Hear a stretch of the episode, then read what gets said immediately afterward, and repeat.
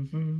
Good morning. So, two easy changes that you can make today, which might mean that you rely less on willpower. And, and if I'm honest, actually surprised me at how well they work, to be honest. So, number one is to habit stack. So, habit stack water first thing in the morning when you wake up. So, have a glass of water first thing when you wake up with every meal, and then also with every hot drink you have already. And habit stacking is something where you do the habit alongside a habit that you already do because it's easier to remember them. It's not something that you're massively adding in. Every time I have a hot drink, glass of water. A bit like you do if you go to Italy, espresso, they often bring you a glass of water with it. Even if it's sparkling water, might even keep you full up for longer as well.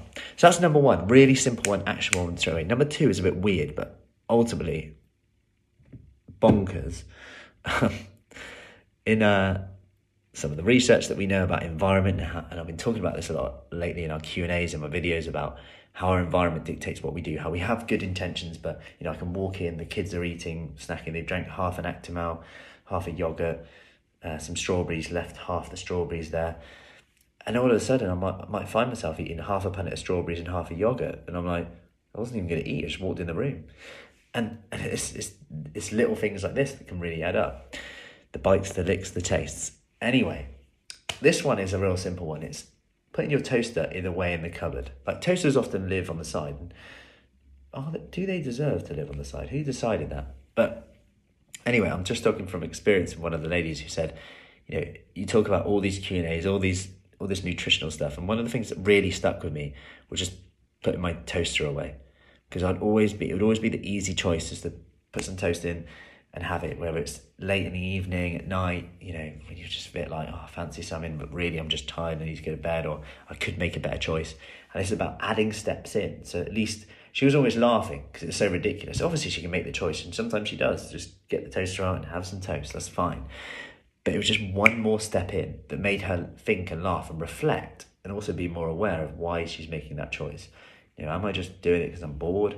Because I'm tired, I don't want to distract myself, or am I doing it because I'm actually hungry? In that case, could I get something else? And, and this is the key part awareness, awareness and permission to have what we want. I'm not saying we can't have it, we just put it in the toast, we just put it in the in the cupboard. But it's now one more choice that you have to make. And as an adult, you know, we've got that choice that we can make. There's costs, there's benefits to it.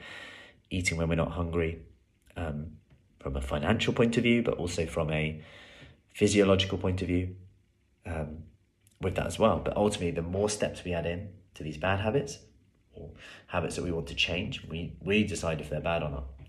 Um, it can be a good habit in many scenarios, actually.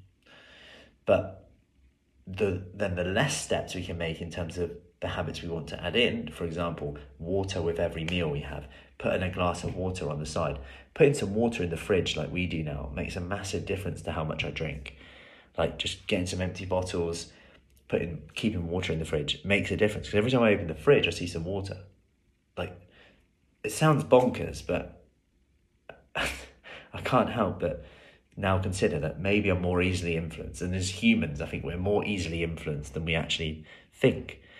And you know, just our food environment dictates that um, more than we can ever imagine. You know what what you have at a service station, what you have when you to a petrol station.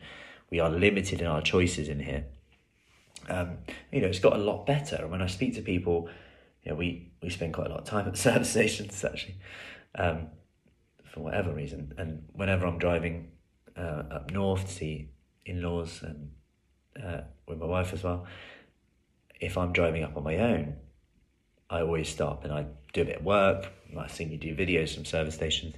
Quite like them weirdly. Is that weird? Does anyone else like service stations? Let me know.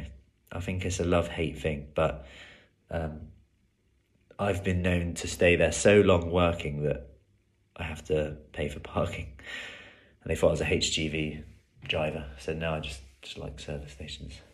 She looked at me weird. Anyway, it's good to be weird because normal, if we think about what normal is these days, a lot of people don't want to be normal, but then we want to fit in as well. Anyway, that's one for another day. For now, Two habits straight away. Habit stacking. Let's go water every meal. Number two, put the toaster away in the cupboard. Um, make those habits you want to change harder to do, make the habits you want to do easier to do. For example, those who keep a fruit bowl within kind of two meters of the kitchen of where you walkway, so like in the middle of the kitchen, so you're always walking past it, are more likely to be um, a healthier BMI, if you like. So I hope that helps. Any questions, let me know as always, and I'll see you soon.